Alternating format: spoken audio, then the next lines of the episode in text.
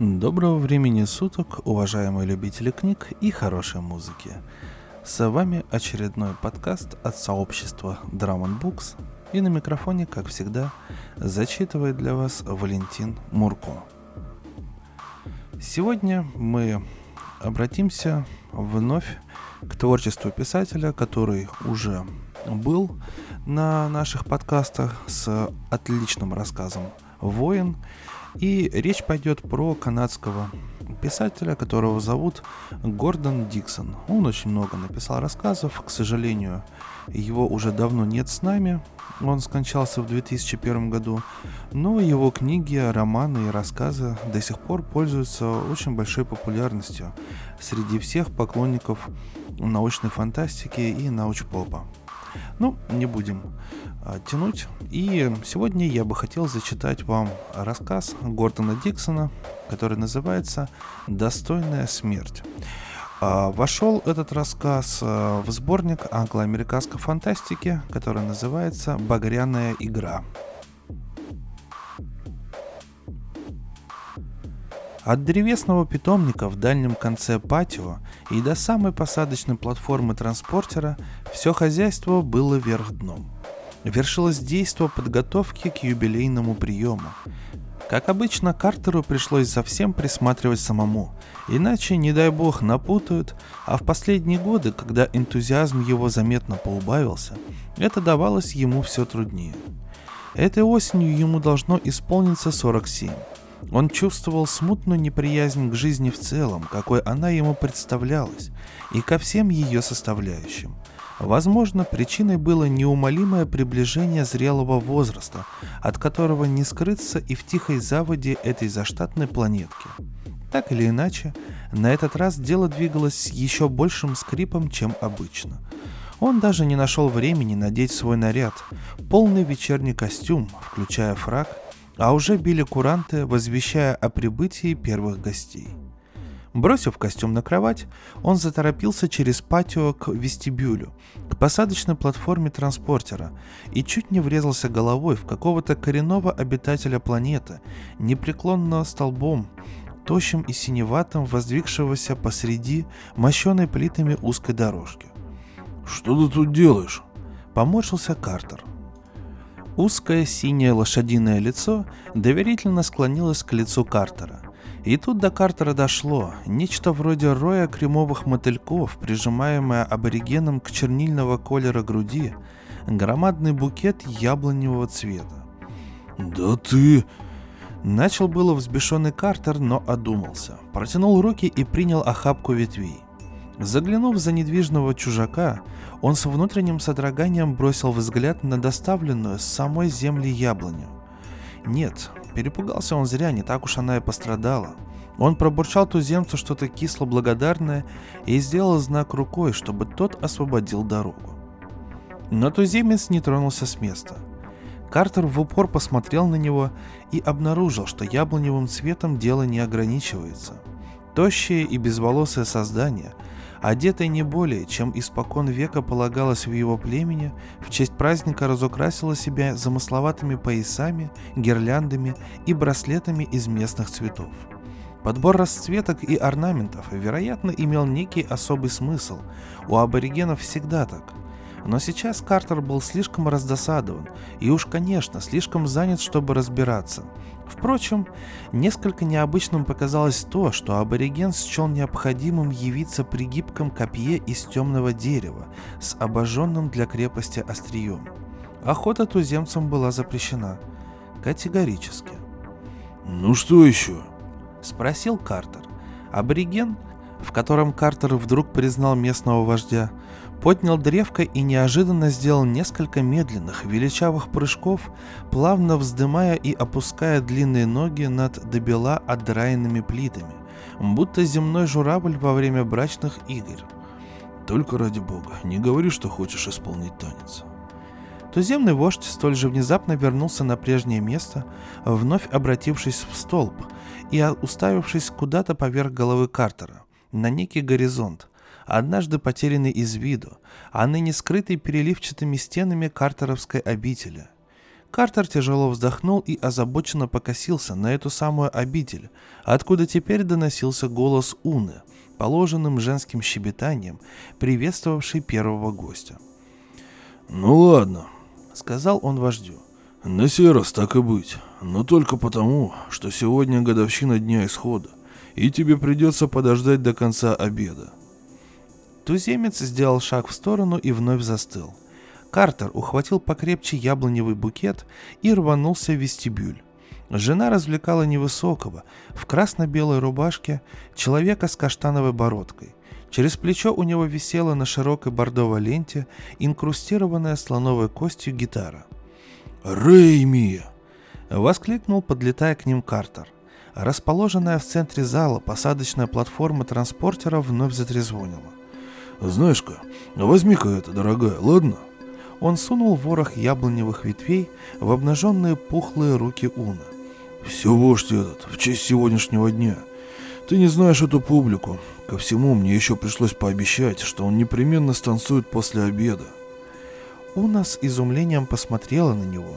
Мягкое, бледное лицо ее дернулось. «Эм, я ничего не мог поделать».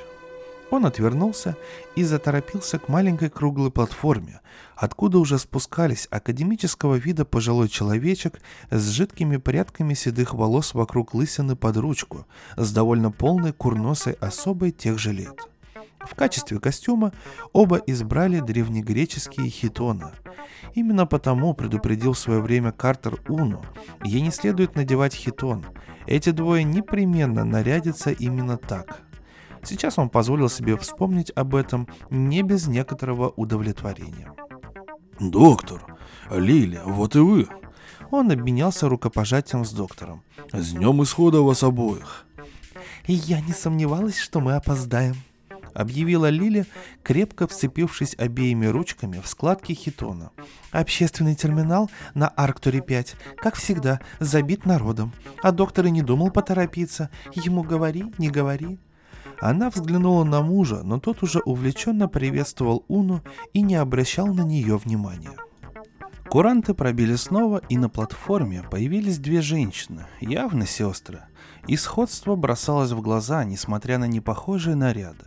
На одной были совершенно обычные повседневные юбка в складку и туника. Это и костюмом ты не назовешь на другой – нечто облегающее неизвестного фасона и явно сшитое ради Картера. «Карт!» – вскрикнула она, ухватив его руку и крепче ее сжимая. «С днем исхода!»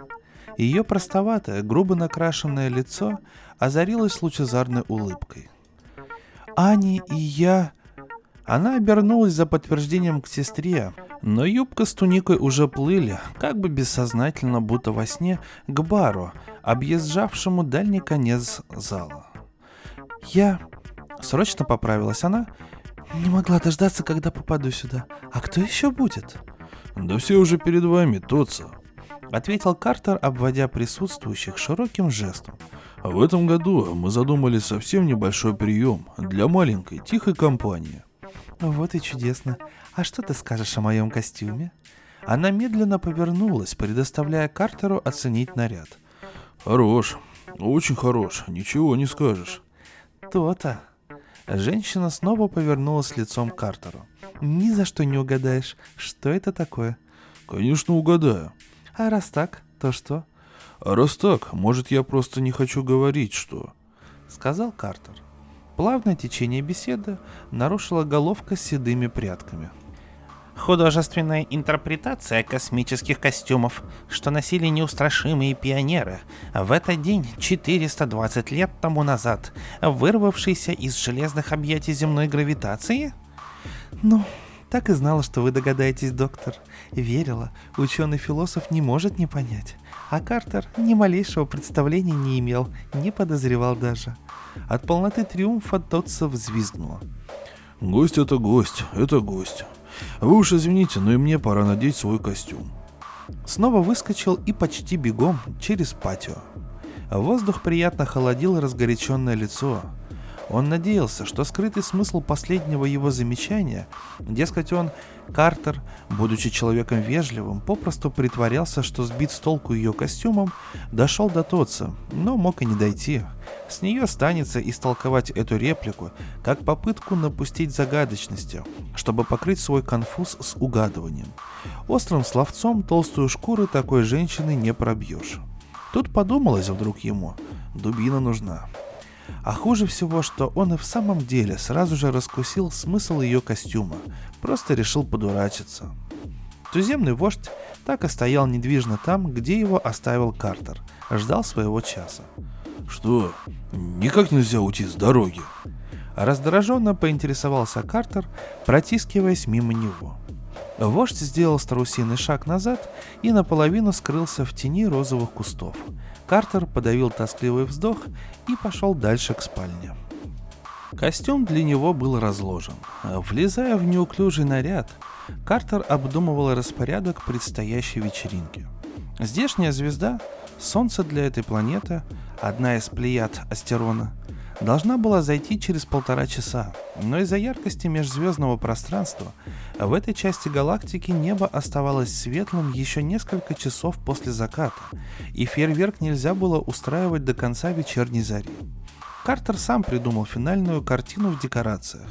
Модель космической ракеты по дуге взовьется над макетом Земли в усыпанный звездами небосвод, и когда кончится топливо, сама превратится в звезду – было бы немыслимо загубить этакое, устроив все на фоне широкой полосы светящегося разряженного вещества, примыкающей к западной стороне горизонта. Собственно, распорядок выбирать не приходилось. До того, как можно будет осуществить задумку с фейерверком, пройдет по меньшей мере часов пять. Водворяя галстук на положенное ему место, вокруг шеи, перед переключенной на зеркало секцией стены, Картер стал прикидывать.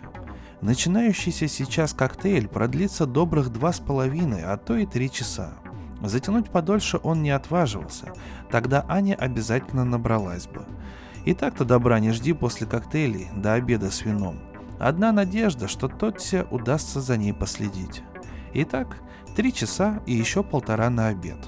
Как ни считай, надо чем-то занять полчаса, если не больше. Ну что ж, Картер продолжал осваивать подходы к вечернему костюму. Он мог бы произнести свою традиционную небольшую речь в честь повода торжества.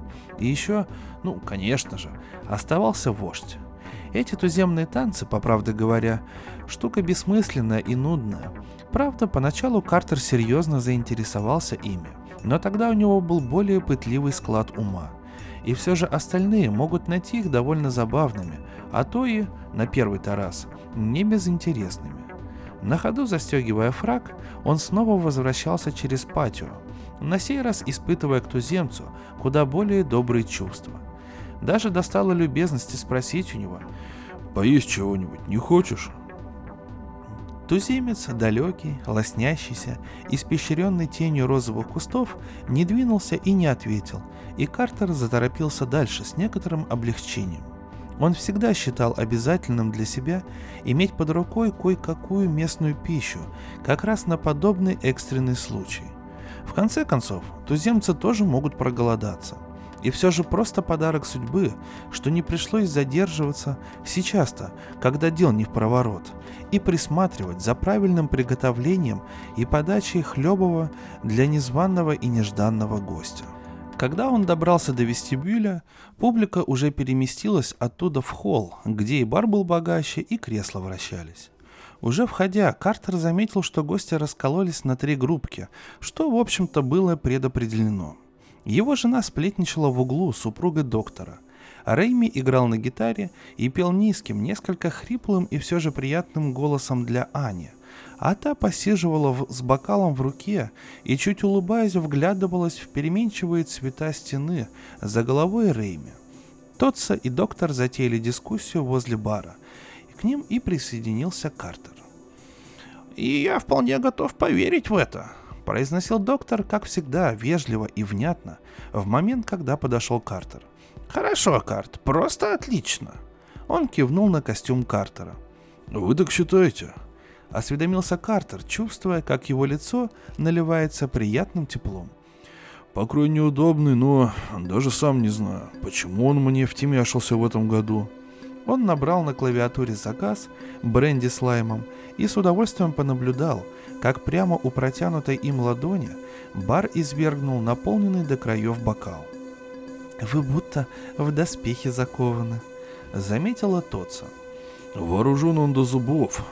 Картер поблагодарил за комплимент и принялся подтягивать из бокала. Взглянул было на доктора посмотреть, оценил ли тот цитату, но доктор отвлекся, принимая вновь наполненный бокал. «Нет, ты представляешь, что мне говорит этот человек?» — спросила Тотца, разворачиваясь вместе с креслом Картеру. «Он утверждает, что мы обречены.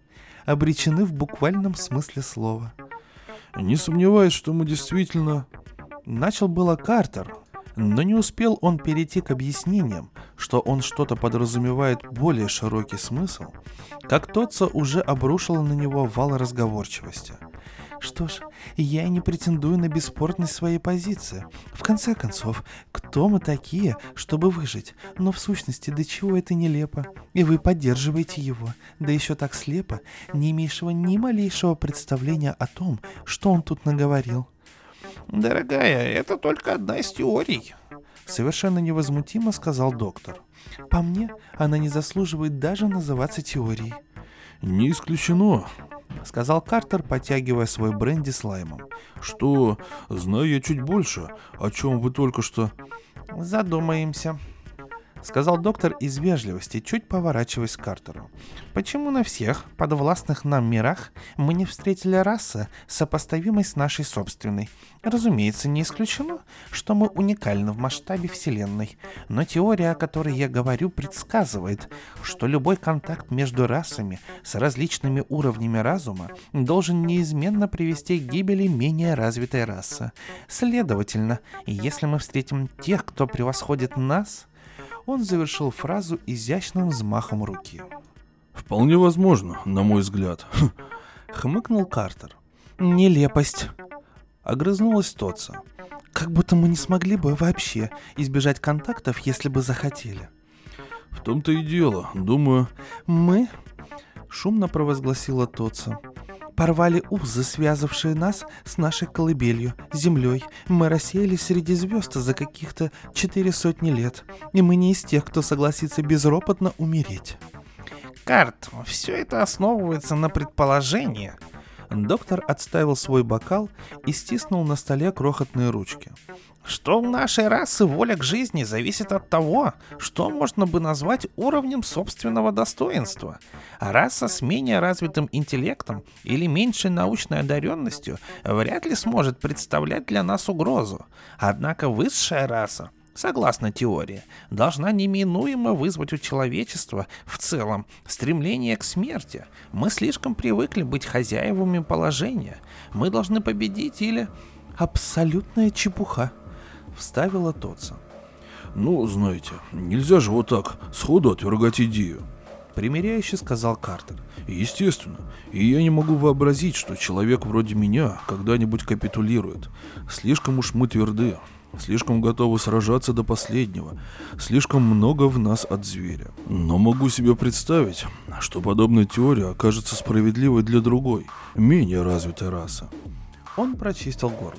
«Скажем, с тех пор, как мы сюда прибыли, мне приходилось немного контактировать с туземцами, которые до нас являлись господствующей формой жизни в этом мире. Подумаешь, туземцы. Презрительно фыркнула Тотса. А не исключено, что они бы вас поразили, Тотса. Сказал Картер несколько запальчиво. Им овладело вдохновение. Между прочим, я устроил так, чтобы эта возможность вам представилась. Пригласил одного местного вождя станцевать для нас после обеда. Полагаю, вы сочтете, что именно это зрелище вам многое разъяснило. Разъяснило? Каким же образом? Усомнилась Тотса. А уж это, сказал Картер с едва заметным торжеством, водружая бокал на бар. Я предоставляю выяснить вам самой. Теперь, с вашего позволения, мне следовало бы, выполняя долг хозяина, обойти других гостей. Он отошел, чувствуя особого рода приятную теплоту в теле. Потом, улыбаясь, направился к Рейме, все еще распевавшему под гитару баллады для сестры Тотса. «Превосходно!» Оценил Картер, когда песня закончилась. Немного поаплодировал и подсел к ним. Что это за песня? Я написал «Ричард, львиное сердце». Хрипло ответил Рэйми и обернулся к женщине. Еще глоток, Ани. Картер попытался просигналить глазами исполнителю баллад, но тот уже нажимал кнопки на столике рядом с их креслами. И миниатюрный блок, отделившись от бара, покатился к ним, извлекая из своего чрева напитки. Картер тихо вздохнул и откинулся в кресле. Может, чуть позже удастся предупредить Тотсу, чтобы она не спускала глаз с Ани. Он позволил себе еще один бокал. С каждым глотком голоса в холле звучали все громче. Невозмутимой оставалась только Ани. Посиживала, целиком занятая главным своим делом – выпивкой, и прислушивалась к беседе между Рейми и ним, Картером, так, как если бы она была Неожиданно пришло на ум Картеру. На шаг в стороне, за какой-то стеклянной стеной, куда звуки и движения реальной жизни, если и доходили, то приглушенными. Поэтичность этой вспышки озарения, ибо Картер не мог иначе квалифицировать свою мысль, так сильно подействовала на него в эмоциональном плане, что он потерял нить беседа и, комментируя слова Рейми, ограничивался лишь нечленораздельными звуками. Надо бы снова заняться литературой мне, решил он. Как только представился удобный случай, Картер извинился и прошествовал в угол, где болтали женщины. «Земля», — говорила Лиля, — «для доктора и меня навсегда останется незабываемой. О, Карт!» Не успел тот усесться в кресло напротив, а она уже разворачивалась к нему. «Вы должны когда-нибудь взять эту девочку на землю. В самом деле должны. «Вы считаете, она из тех, кто назад, к природе?» — спросил с улыбкой Картер. «Как вам не стыдно?» Лили снова повернулась к Уне. «Заставьте его взять вас». «Я говорила ему об этом, и не раз», — сказала Уна, беспомощным жестом опуская бокал на откидной столик рядом с собой. «Но вы же знаете, как говорят», — улыбнулся Картер. «Все болтают о земле, но никто и никогда туда так и не соберется». Мы с доктором собрались, и это было незабываемо. Я, конечно, не о том, что там видишь, а о том, что при этом чувствуешь. Ведь мои предки всего пять поколений назад жили именно там, на североамериканском континенте. А у доктора совсем еще недавно жила родня в Турции. Что бы там ни говорили, но когда поколение сменяется поколением вдали от родного мира, людей настоящей породы остается все меньше и меньше. «Да, теперь это уже и не накладно», — заметила Уна. «Сейчас каждый богат». «И словечко же вы подыскали. Богат. Надо говорить способен, дорогая. Вспомните, ведь мы приобрели наше богатство благодаря нашей науке, а та, в свою очередь, есть плод наших способностей. Ну, вы же понимаете, что я имею в виду. Главное в том, что карт никуда не хочет. Не хочет и все. Я человек простой, Мои литература, музыка, садоводство здесь, и в паломничество меня не тянет. А разве что в неотложное паломничество на кухню. Надо бы присмотреть за официантами. И если позволите... Но вы так и не ответили жене, возьмете ли ее на землю в ближайшее время? Капризно упрекнула его Лиля. Да, слетаем, слетаем, ответил Картер уже на ходу и добродушно помахал рукой. По пути через комнату, залитую закатным солнцем, в столовую и расположенную за ней кухню, слово-то какое уютное, хорошего настроения у него слегка поубавилось. Общение с официантами всегда было дело щекотливым, а тем более теперь, когда все они – артисты, работающие из любви к искусству, не иначе и чаевыми на них не повлияешь. Не худо бы вообще закрыть глаза на эту часть приема, пусть себе творят на собственный вкус – но вдруг по его недосмотру что-нибудь напутают. Это мое собственное художественное чутье дает о себе знать. Решил он, это оно мне покоя не дает. Столовая была уже обставлена в классическом стиле. Длинный стол, кресло через равные интервалы. Картер, походя, отметил блеск начищенной посуды и зашел за матовый экран, отгораживающий кухонное отделение. Метр Дотель как раз распоряжался, чтобы двое его подручных принесли поднос с подогревом, на котором надлежало оставаться горячим в течение всего обеда главному украшению стола, целиком запеченному в пергаменте и изукрашенному вепрю. Он не заметил прихода Картера, а тот, узрев вепря, замер от восхищения и облегченно вздохнул. Поистине настоящий шедевр, и так виртуозно сложен из отдельных порционных кусков мяса, никто и заподозрить не сможет, что перед ними не самый настоящий зверь. А в этот момент метр Дотель поднял глаза, заметил Картера и осведомился, что тот хочет. Картер робко высказал пару незначительных предложений, но, выслушав убийственно вежливый ответ, счел за благо больше не отрывать метра от его дела. Обратно он шел через дом, сразу возвращаться в холл не хотелось. В результате легкой перепалки с метрдотелем настроение его изменилось.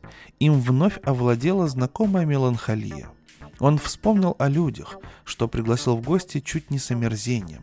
Два десятка лет назад он и подумать не мог, что будет принадлежать к такой вот компании – где прекрасные друзья, истинные друзья, которых он в молодости надеялся приобрести? И не в тех, что болтают сейчас в холле, дело. Не их это вина. Не могут они быть иными. Виной всему времена, слишком облегчившие жизнь. Да и, если уж быть честным, без его вины не обошлось. Блуждая, он сам не заметил, как опять вышел к патио. Вспомнил о вожде, всмотрелся в переменчивый сумрак под увитой розами аркой, где должен был стоять туземец. Дом, зажатый между выдававшимся в него патио и меркнущей полосой света на западе, стал чем-то далеким. Глубокая тень легла и на арку, и на туземца под ней. Почти скрыла вождя, но, судя по чуть поблескивающей вертикальной линии копья, тот так и не двинулся. Картер разрывался от нахлынувших чувств. Его потянуло неожиданно, стихийно и непреодолимо поблагодарить вождя за то, что тот пришел и предложил им танец. Он и шагнул было вперед, и в этот момент из открытых дверей спальни донеслась короткая металлическая мелодия, стоявшего на ночном столике будильника. Восемь вечера. Картер тут же повернулся и поспешил через вестибюль к холлу. «Закуски! Закуски!» Бодро прокричал он, широко распахивая дверь холла. «Слышите? Закуски! Не пора ли нам перекусить?» Обед был обречен на успех. Каждый сел за стол на веселе и проголодавший. Каждый оказался словоохотлив. Даже Ани, отбросив обычную погруженность в себя, улыбалась и поддакивала. Совершенно трезво, в этом любой мог бы поклясться. Она прислушивалась к болтовне Уны и Лили о младенчестве ныне взрослого сына Лили. Доктор был в отличном расположении духа, Рейми оставил прежнее свое музицирование на гитаре персонально для Ани и изъявлял готовность к общению.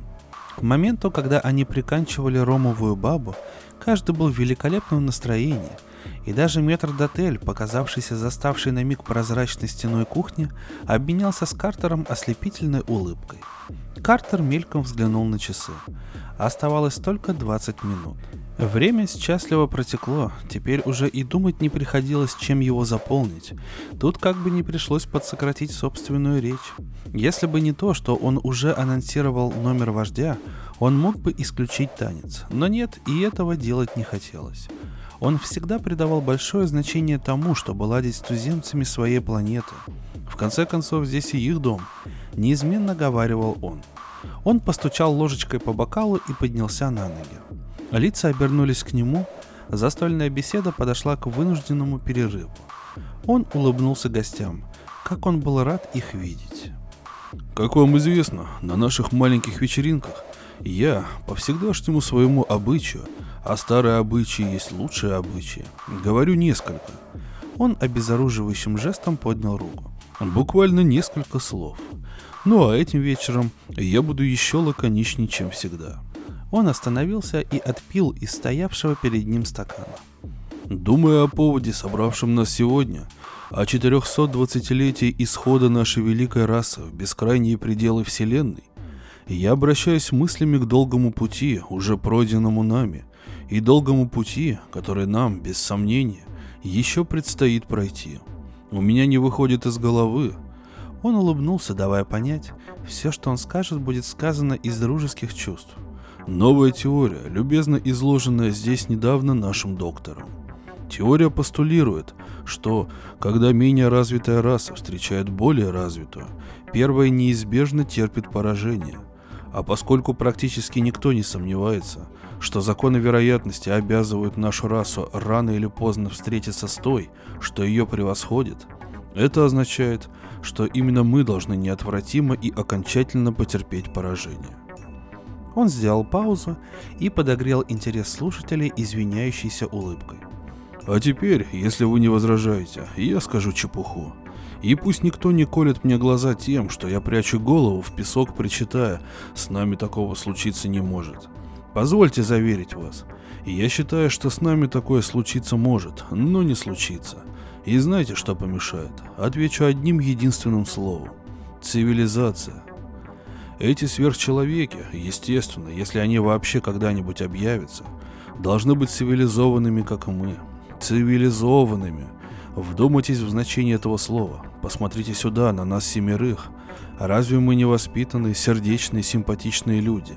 И как мы относимся к подчиненным нам расам, на которые нам довелось случайно натолкнуться? И я хочу дать вам возможность самим ответить на эти вопросы.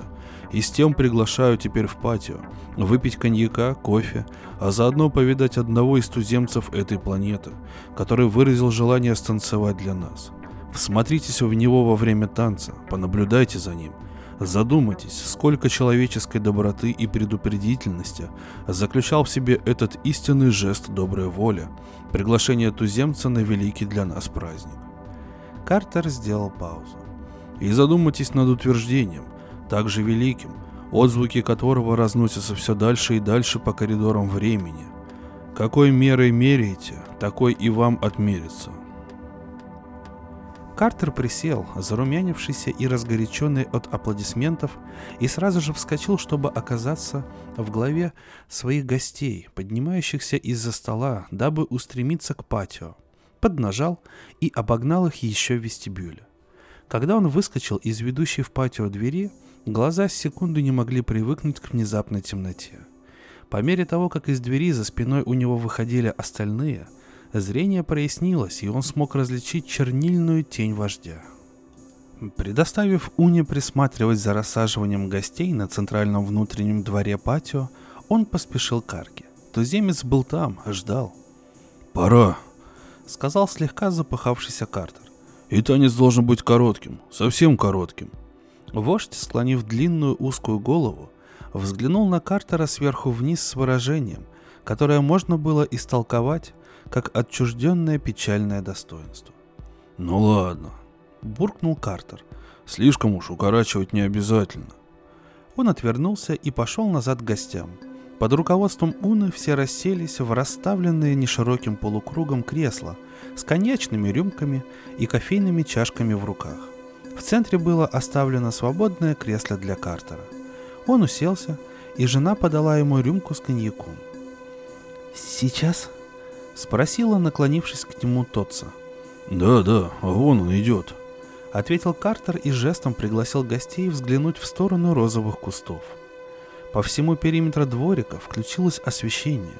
Вождь, подходивший к ним из темноты, казалось, неожиданно и ненадолго вышел из стены ночи. «Боже!»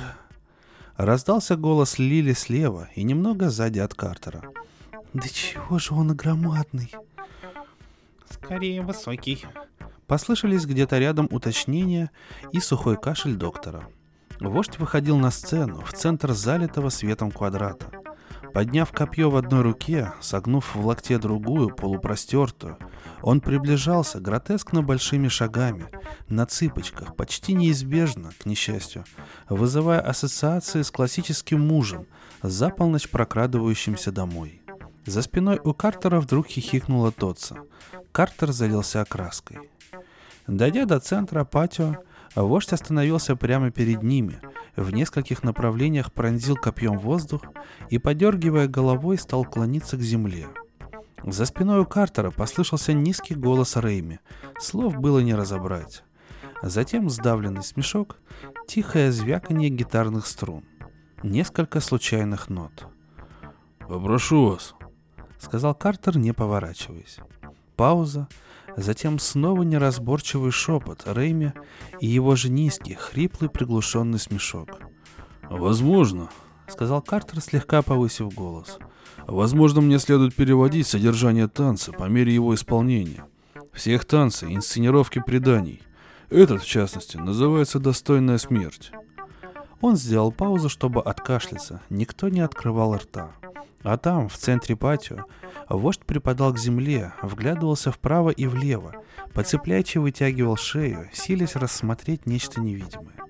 «Вы видите сейчас, как он идет по следу», — продолжал Картер.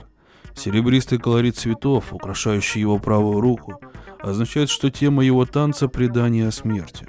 То обстоятельство, что они расположены ниже локтя, указывает на скорее достойный, чем бесчестный характер смерти.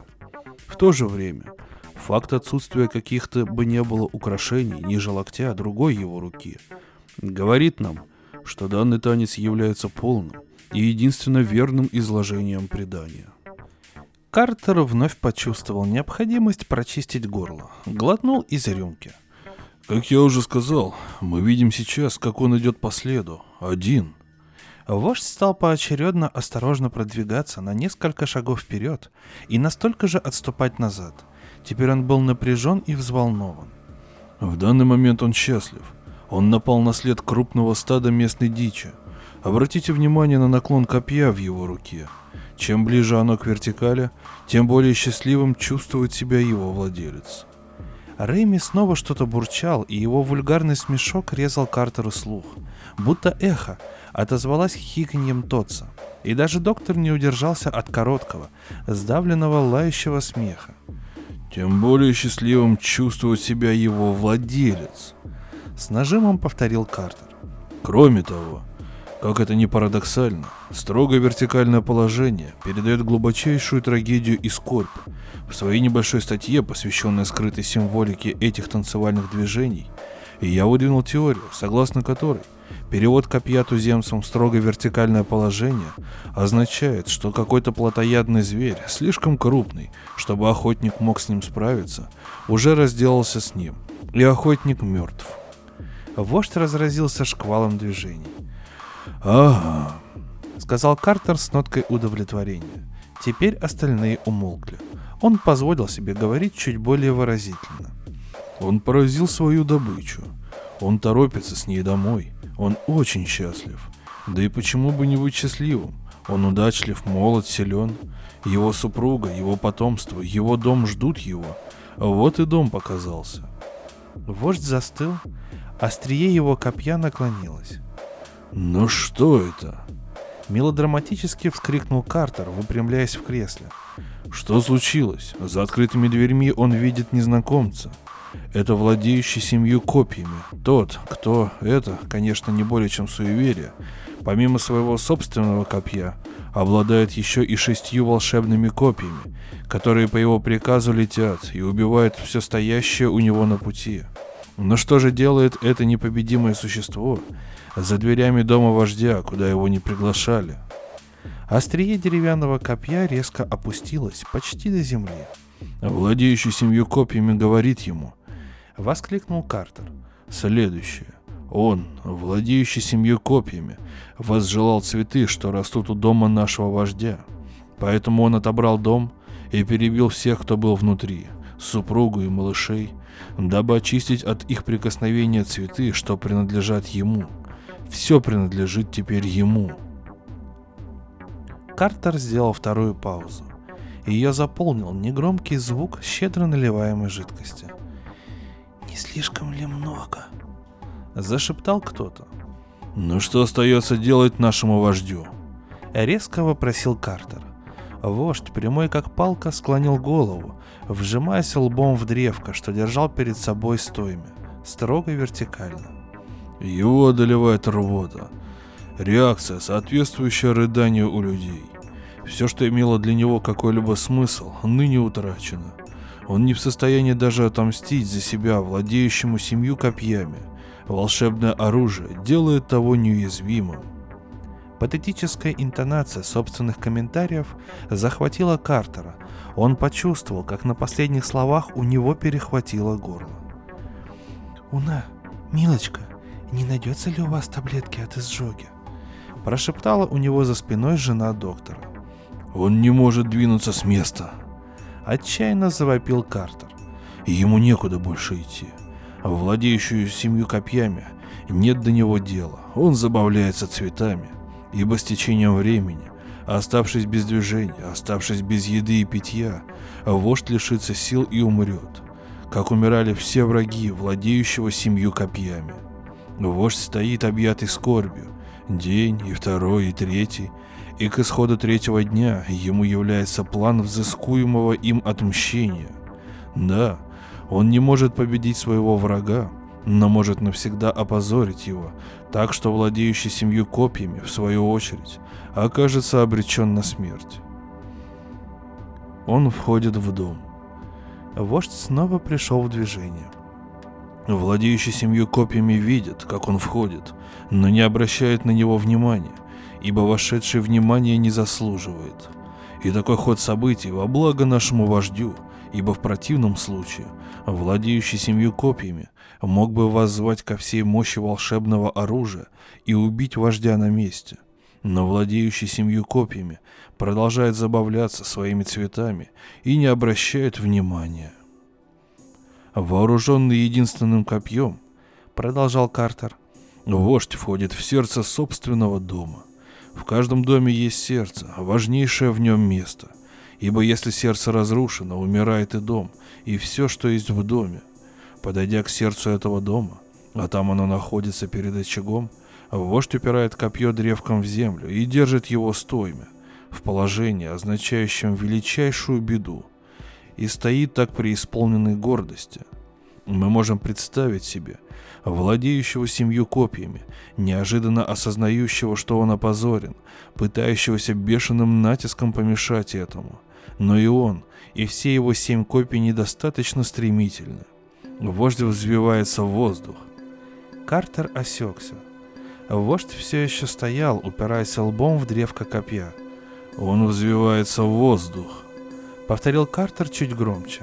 И в этот момент туземец действительно взмыл воздух, перебирая длинными ногами, взмыл удивительно высоко — Секунду он, казалось, парил над острием своего копья, продолжая сжимать его. И тяжело, огромной, темной подбитой птицей рухнул на плиты патио. Тонкая древка, торчащая вертикально над его распростертой фигурой, дрожала и ходила ходуном. Тишина взорвалась от множества криков. Вся компания оказалась на ногах. Но туземец неспешно поднялся, степенно высвободил копье, зажатое между рукой и боком, куда оно, незаметно для зрителей, проскользнуло при падении, и, перехватив оружие другой рукой, величавой поступью удалился в полумрак перед домом. За спиной Картера закипела болтовня. Над прочими голосами, как струя из засорившегося фонтана, выскакивал голос Лили — Абсолютно. Сердцу стало нехорошо. Никогда в жизни я так не расстраивалась. Карт, резко сказала Уна.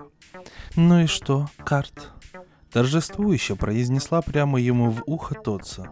И какое отношение все это имеет к тому, что вы мне говорили? Картер, в конец отчаявшийся переждать поток оглушительной болтовни, как ошпаренный вскочил с кресла. «О, Господи, да нельзя же быть такой дурой!»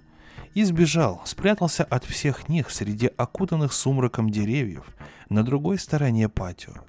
Спустя несколько минут голоса поутихли, возбуждение спало, а еще немного погодя послышались шаги женщины, во тьме пробирающейся к нему. «Карт?» — нерешительно позвал голос его жены. «Чего тебе?» — спросил Картер, не двигаясь с места. «Ты не собираешься вернуться?» «Пока нет», Наступила пауза. «Карт». «Чего тебе?» «Ты не думаешь?» «Нет, не думаю. Да пошла она к чертовой матери». «Ну нельзя же так, взять и обозвать дурой». «Она и есть дура. Все они дураки, каждый из них. Я тоже дурак, но, надеюсь, не такой трижды проклятый идиот, как остальные». И все из-за какого-то танца глупого туземца. Уна чуть не плакала. Глупого? Переспросил Картер. У него, по крайней мере, есть что-то за душой. Свое дело, танец. Это больше, чем наберется у всех, кто там остался. И так уж сложилось, что танец для него очень важен. Подумать только. Они могли бы об этом кое-что узнать. А они, знай, посиживают себе, отпуская свои дурацкие шуточки. Маленький этот взрыв канул в ночи, не удостоившись ответа.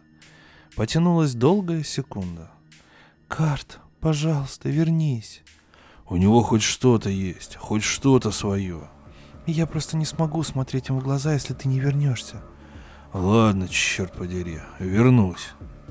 А в мрачном настроении супруги вернулись в патио. С перекресельных столиков все было убрано.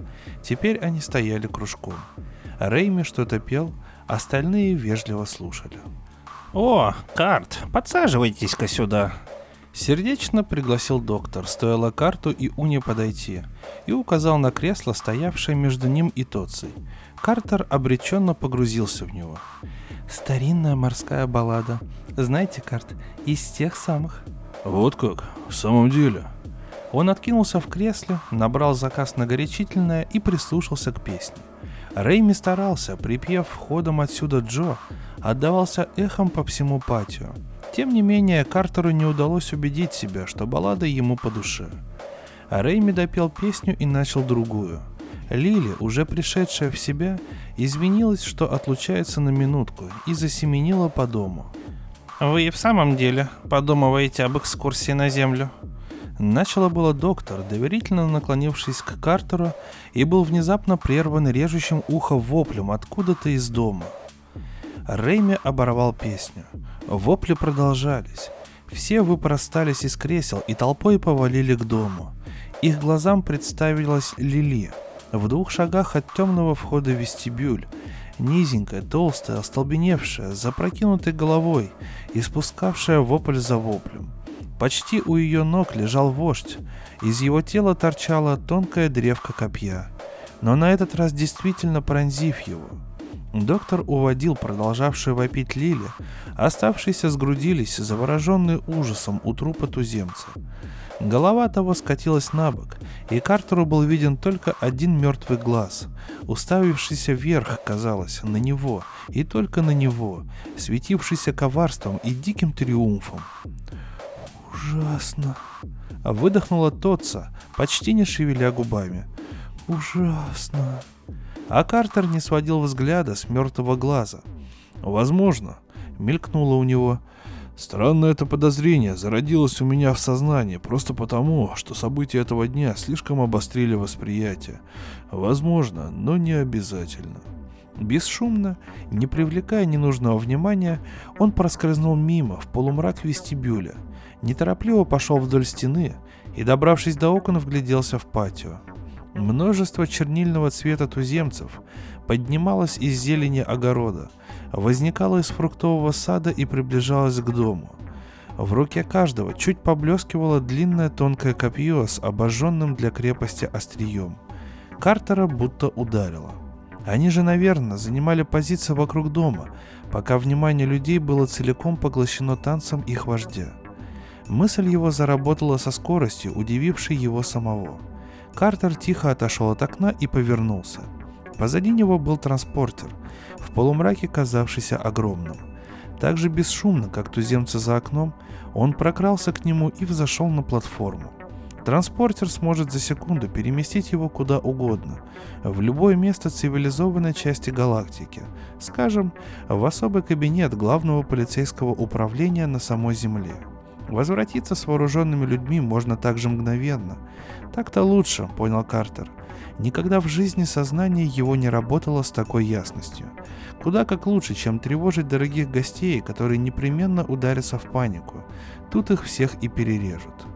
Абсолютно спокойный, Картер установил в темноте координаты. Главное полицейское управление. Нажал кнопку отправления, и ничего не произошло. Он вгляделся в почти неразличимую во мраке машину. Его внимание привлекло чуть более темное пятно на тонкой лакированной панели, декорировавшей переднюю стенку транспортера под общий стиль помещения. Он нагнулся, чтобы посмотреть, что там. Пробоина.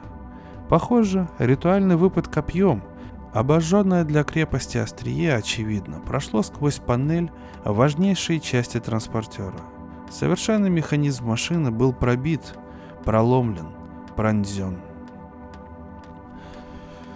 Ну, блистательный рассказ, на самом деле. Я думаю, что аналогия с захватом индейцев, точнее их земель американцами, очень ясны. Ну и в целом то, что аналогия о том, что не всегда та раса, которая более высоко развита технологически, может захватывать э, менее развитая, потому что грубая сила иногда может побеждать даже самую лучшую технологию. Ну, в любом случае, Диксон Гордон написал замечательный рассказ. Мне он очень понравился. Надеюсь, вам также, дорогие слушатели. Для вас на микрофоне работал Валентин Мурко. Это был подкаст от сообщества Drum Books. До новых встреч, дорогие слушатели.